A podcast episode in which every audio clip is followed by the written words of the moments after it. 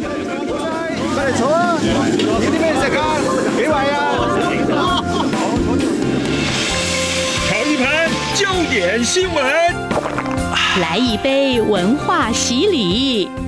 加一点酸甜苦辣，包一锅人生百味啊！港式大排档，挡不住的香港大小事。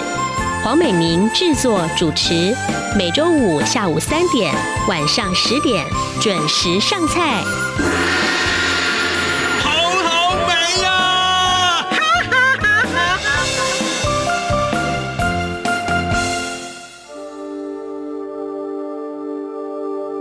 这里是中央广播电台台湾之音，听众朋友，您现在所收听的是港式大排档节目，我是美玲。我们今天呢要把关注的焦点呢放到缅甸来。大家如果还记得的话呢，缅甸军方在今年的二月发动了政变，有成千上万的民众上街抗议。而在军队的镇压之下呢，各地是发生了许多的流血冲突哦。根据联合国的统计呢，在过去几个月，已经有将近九百多位平民遭到军方杀害。当然，实际的数字也许会更多。那么也有多达二十几万人呢，被迫离开家园。好，我们今天要来介绍一本新书，叫做《花开明天：二零二一年缅甸自由运动》。对于缅甸的这场社会运动呢，跟政变发生的原因、近因，还有中间的过程，以及它未来可能的发展呢，都有非常深入浅出的剖析。而更难得的是呢，这一本书的作者有很多都是来自香港跟台湾，尤其是香港的学者还有媒体人所写的。好，我们今天就一起来欢迎《花开明天》的主编，来自香港的历史与文化学者孔德维博士来和大家分享。黄老师您好，你好，你好。是孔老师是香港大学中国研究博士，也是台湾中研院还有国立中山大学的访问学人哦。那么老师的一些职是沙乌地阿拉伯费萨尔国王学术与伊斯兰研究中心的研究员。孔老师对于宗教跟少数族裔的议题都有非常杰出的研究。孔老师，我想首先是不是请您跟我们谈一谈哦？为什么会想要跟香港还有台湾的学者们，还有媒体人们一起来执笔来写这一本书呢？我想就是有两个目标了。嗯、第一个目标就是呃，就是缅甸现在状况，就是呃跟。呃，过去香港在二零一九年或是台湾在太阳花水运的时候，有一个本质上的不同，就是缅甸是一个相对贫穷的地方，然后呃，它的国际的关注是呃不可能到达就是香港跟台湾的程度的。这我我们知道，就是过去，比如说在香港的呃运动的时候，就是大概七月的时候已经有几本。就是中文、英文、日文的书出来，然后解解啊、呃、解释啊，大概就是啊、呃、香港发生了什么事情。可是，在太阳太阳化运动的时候，也是很快就有很多的这呃学姐去关心这个事情。但是缅甸是呃不一样的地方，就是它不是一个很国际化的国家。也献谢到，就是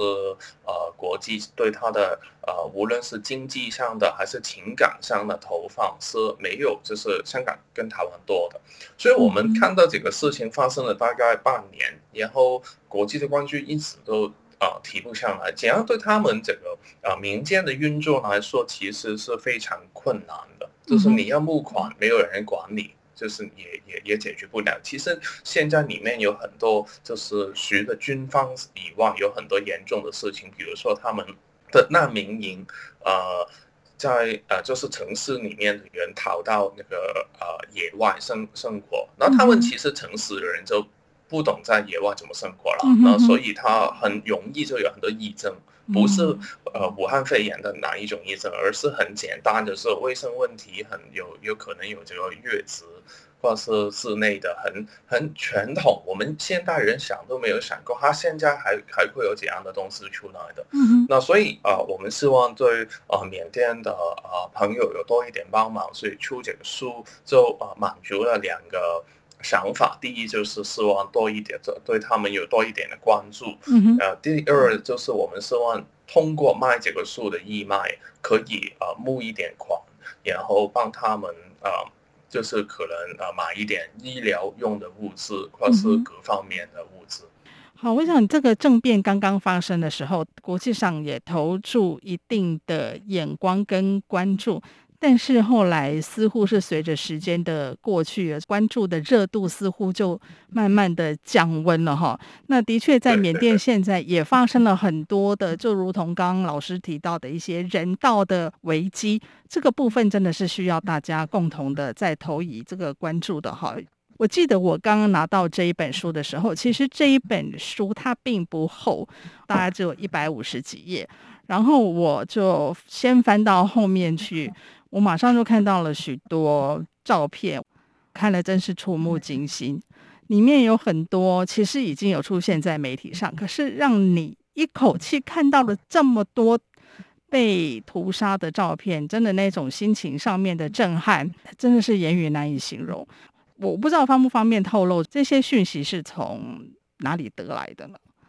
其实结束了，呃，就是我们去处理这个案子的最主要的原因，就是有缅甸方面的朋友，就他们收集了很多不同的第一手的材料，然后，呃，他们原本是发放到网络上，就脸书啊，或是他们的呃网站上面，但是哪个时候，其实他们也不知道，就是以后会发生什么事，会不会有一天封网了？或是他们这些呃材料全都给就是缅甸的军方就是取缔，总之是担心这个东西没有，所以他们就很希望可以在国外就先留一份纪记录，嗯就是留一份呃大家可以呃呃以后能看得到的。然后呃其实我本来不是做东南亚研究的，我是做这个呃很比较早期，很十七十八世纪的宗教史。然后刚好就是有朋友说，哎，我认识个什么历史学家之类。然后我的朋友刚在这其实不不，他不是这个学术的研究的朋友，因为他他也不太知道我在做什么。但是哎，好像历史的东西就跟你有关，那那不如你来做吧。然后所以就他们把他们收集到的东西就传了过来。然后台湾也有很好的出版的单位，然后就帮忙我们就。我我我哪个时候也没有想太多，然后就说呃，看看有什么便宜的方法先出版。你要东西出版呢，这个军方也就是永远不可能在就是呃，跟网网站不一样嘛，网站就是你删了就没有了，但是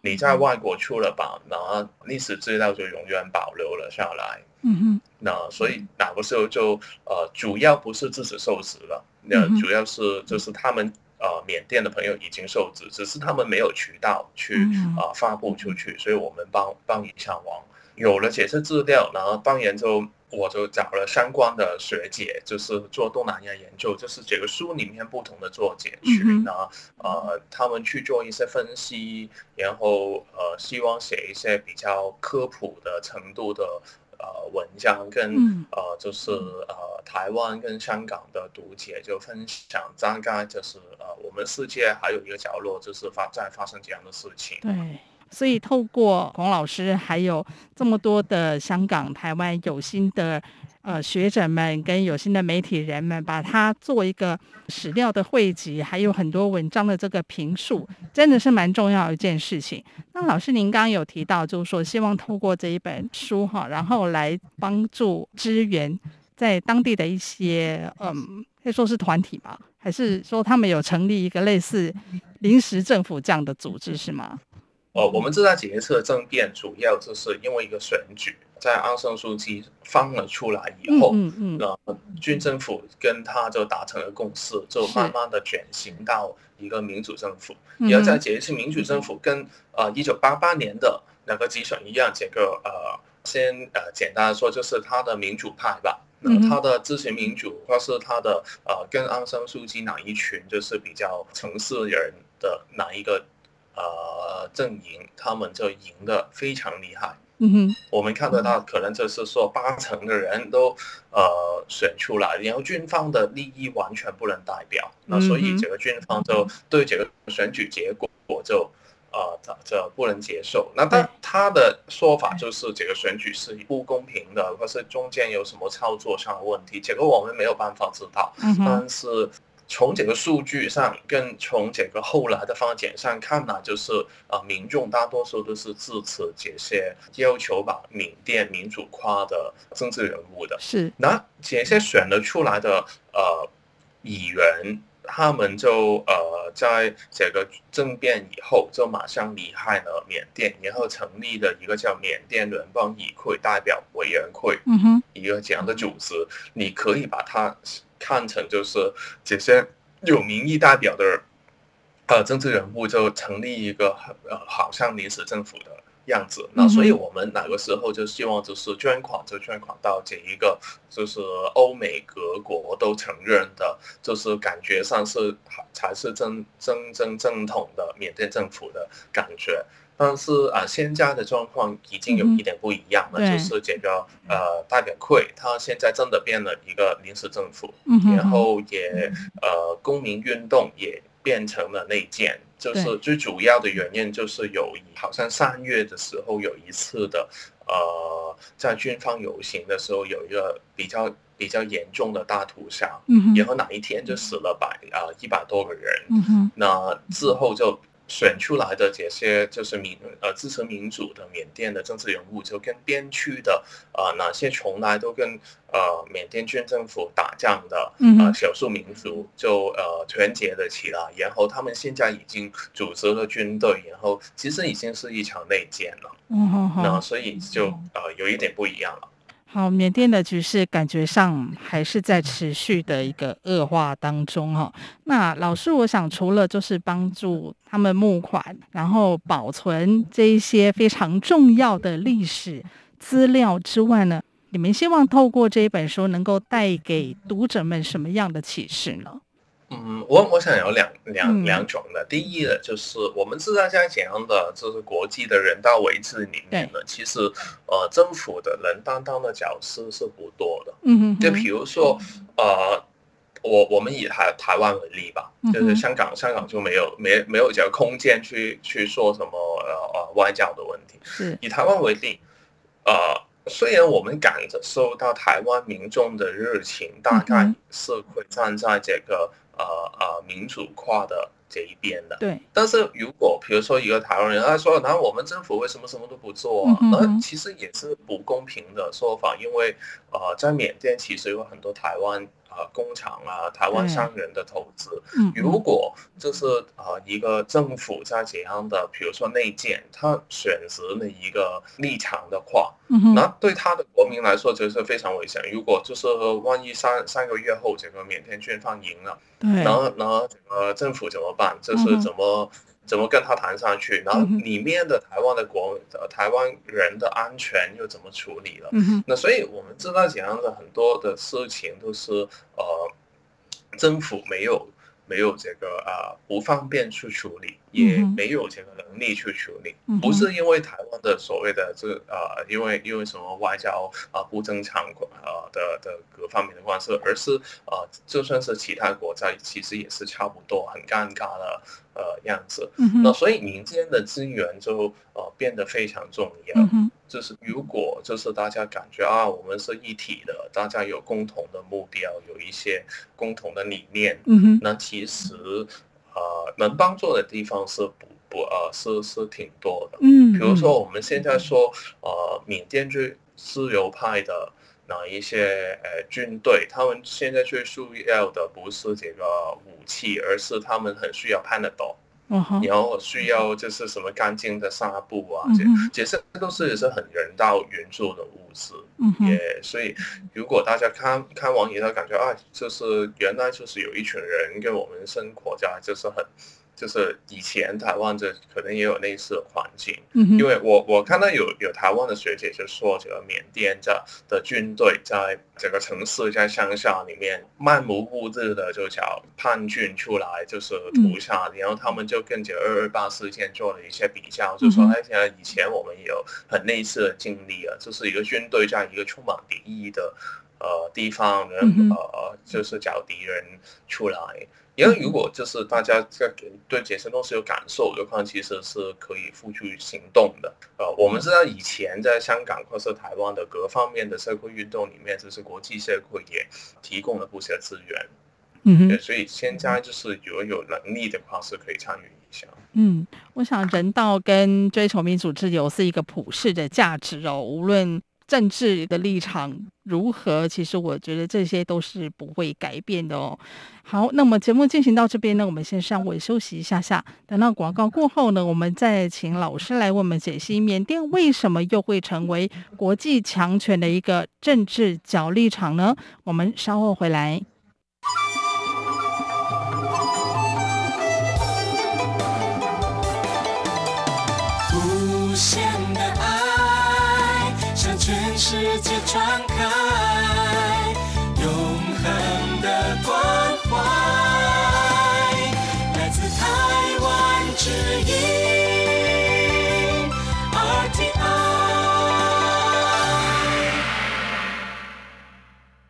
好，这里是中央广播电台台湾之音，听众朋友，您现在所收听的是《港式大排档》节目，我是主持人美玲。今天来到我们节目当中的嘉宾呢，是香港大学中国研究博士，也是台湾中研院与中山大学访问学人，现职费萨尔国王学术与伊斯兰研究中心的研究员孔德维孔老师。我们今天要来介绍的是《花开明天》哦，也就是在探讨二零二一年今年缅甸的这一场自由运动的这一本书。其实我们发现，在这一次的缅甸政变之后，有很多的媒体评论，还有呃政治观察，都在探讨中国在里面扮演的一个角色。哈，这本书里面其实学者提出了一些看法，那这部分是不是也请呃老师来帮我们解读一下呢？可能我就先说。呃，一两个就是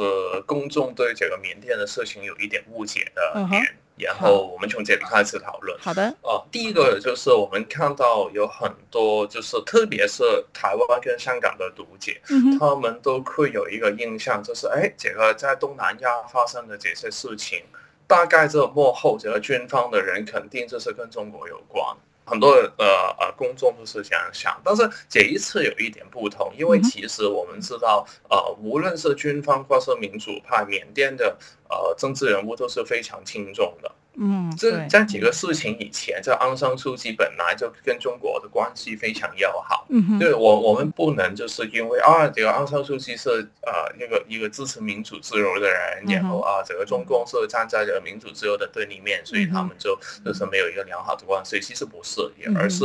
我们知道缅甸真的是非常穷的地方，然后它很需要外国的投资，在周边的国家。大概只有中国才会有这样大额的投资，呃，用这个“一带一路”的名义投进去。是你要要希望这个这欧美的各国在缅甸投资吗？大概也这是没有什么好投的项目。嗯嗯，就你你说，就比如说台湾还有一个台子店，我可以把这些公司包工过来台湾做，或是台湾有很多些机各方面的人才。对，但是你我们在说的缅甸是一个。你连就是电脑的普及率也不是，可能是八成都没有的地方，你你根本不可能把那些复杂的工作外判出去，所以在缅甸能开的就可能是跟天然资源有关的，比如说它的玉石啊之类的，或者就是一些流动密集的工厂，那这样的状况就是很很适合中国的投资啊。然后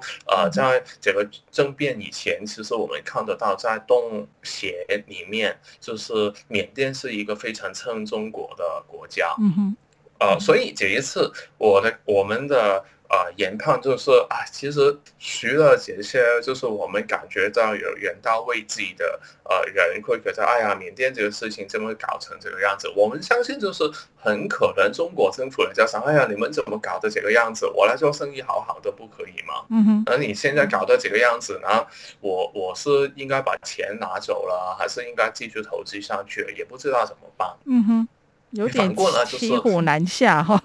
有点麻烦。就是我我是来做生意嘛，嗯、就是比如我去个餐厅，我只是来吃饭的。那、嗯、你你的呃经理跟你的厨师打架，嗯、其实我的感受就是你你你们打我只是来吃饭，嗯、我不想管你什么事情。嗯、呃，我想这中国政府对缅甸的事情大概也是这样样子，我们没有看到他特别的偏向，就是这个军政府。嗯、反而如果是没有这个。呃，政变发生的话，昂山素季的文字政府跟中国的关系看起来是非常稳定友好的，嗯呃，继续上去，嗯呃，特别是罗兴亚人事件以后，呃，因为这个罗兴亚人的问题，呃，缅甸政府跟欧美的呃很多政府都闹得很不愉快，嗯，因为欧美的政府就说，我我我们感受你。以前是受这个军队镇压的国家，然后我们对你提供很多不同的支持，支持你民主化。那你现在你们自己去做这个呃种族屠杀的事情，嗯哼，然后欧美的政府不能接受，然后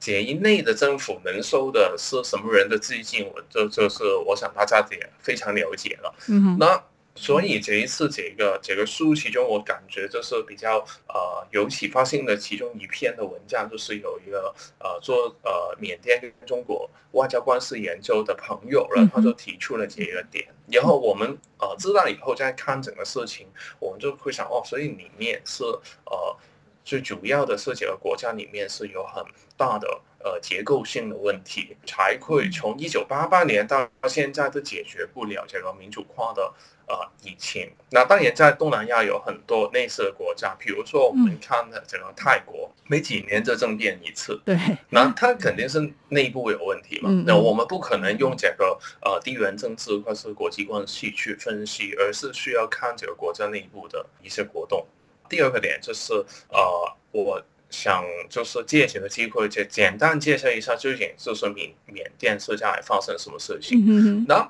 我们现在理解的缅甸，很多时候以为它是一个独，就是一个啊，怎么说独立整体的国家，但是其实啊，缅甸是一个非常多不同种族呃呃的国家。那其实不同很多不同种族没有没有什么问题的，就是如果你有一个种种族是呃的人是有八十个 percent 的。然后你另外的哦只有二十 percent，我们可以很简单哦，所以就是呃呃主流的人跟少数民族，那主流的人跟少数的人好好相处就好。嗯、但是缅甸的大概这个最最大的这个族裔就是建了六十个 percent，然后另外四十个 percent 就是什么人也有，嗯、大概有十个少数民族啊、呃，这个国家很难找到一个政府能代表所有人的利益。嗯哼。比如说，在附近的马来西亚，马来西亚主要的呃呃呃力量就是我们知道有马来人，对，有华人，有印度过来的人，嗯、然后最后就是在英国殖民的时期，有一些欧洲人，主要是英国的人在四个种族，然后大家其实关系在这个英国政府这统治以前已经大概定了下来了，大概大家也是比较文明的相处。嗯，然后你在缅甸就。其实虽然他以前也是这个英国的殖民地，但是这个呃，因为种族的问题实在太复杂，所以其实现在的政变我们也可以看成是缅族他们内部。这是一个很大的问题，然后旁边的很多少数民族，他们已经打内战打了三十多年，那他他他们当然会把握这个机会，希望把这个缅族的独尊的这个局面就是打破。那其实现在的发展大概也是这样，因为这个缅族里面就是主流的这六成的缅族的人，他的民主。派的议员他已经跟这个呃少数民族的反抗军，他们有一个比较友好的关系，然后合作跟军政府打架。所以大概这样的事情，我们就知道哦，原来你们打了三十年的仗，那所以说大家大概就是军军力差不多了，那大概也会打上去。可能大家要心里有一个想象，就是这个不是一年两年能解决的事情。所以这一本书也给我们一个很清楚的图像，一个轮廓。就是我们在看待缅甸的问题，其实不能够用片面化或者是太直觉式的那一种观点，就哦，我们这个就是民主 VS 独裁呀，然后就是什么对什么。其实它是有非更深层，而且很多都是历史因素所造成，一直延续到今天来。嗯，我想就像刚刚老师也有提到的，因为最近我们从这个新闻上面也有看到，就是这临时政府，甚至于也像之前洛辛亚的穆斯林在招手，所以这个也许会不会也是未来如果有机会的话，也许是一个种族和解的契机呢？我我们 当然看到、嗯、看到见证的时候，大家都是团结嘛，嗯，但是打完了以后，这个世界 对不晓得，对对对对，嗯，的确是。那我最后我还是想要请教老师，就是您觉得说香港的社会运动在缅甸是不是也造成了一些蝴蝶效应呢？我们在二零一零年以后的十年，嗯，那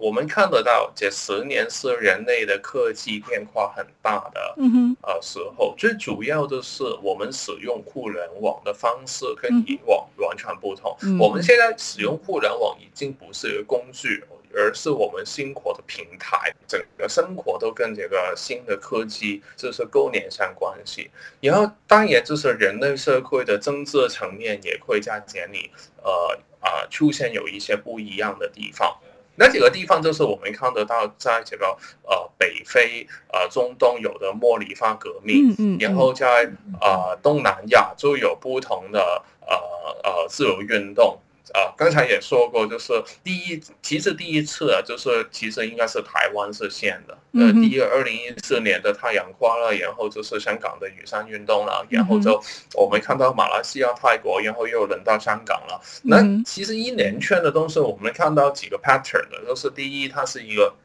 以这个呃网络去串联的；第二，就是参与的人主要是有学生组成。嗯那他。跟以前的学运有一些不同，以前的学运就真的是很呃学生的呃很理念型的，然后把这一套东西就是啊我们要民主要自由，全上八九六是哪哪一次的？你是好到就是后面在天安门的很，当他很 visible 的时候，才会有北京的市民参与这个事情。但是现在不一样，学生有意识的通过互联网。去影响社会不同阶层的人，在啊台湾的太阳花运动也是有这样的经验。到最后，你们冲进去立法会的其实里面不但是学生，还有一些什么医生啊，对，或是专业人士。那他们是怎么知道这个讯息？要在哪一个时候就冲进这个立法院呢？其实这是一个学生的动员网络。那所以我觉得重要的不是他的学生的身份，而是他是是我们就是说一个 native 的的原生的。呃，互联网使用者，嗯，那他是很熟悉的哪一套，呃呃，哪一套的语言的。比如说，我现在我们出出版这个书，也是就是通过这个互联网，啊，他。们去做这一些呃自由运动的人，他会有意识的跑到外国去，然后问啊有没有人能帮忙，有没有啊所谓的国际线可以。可以支持这个在缅发生在缅甸的事情，你很难想象，就是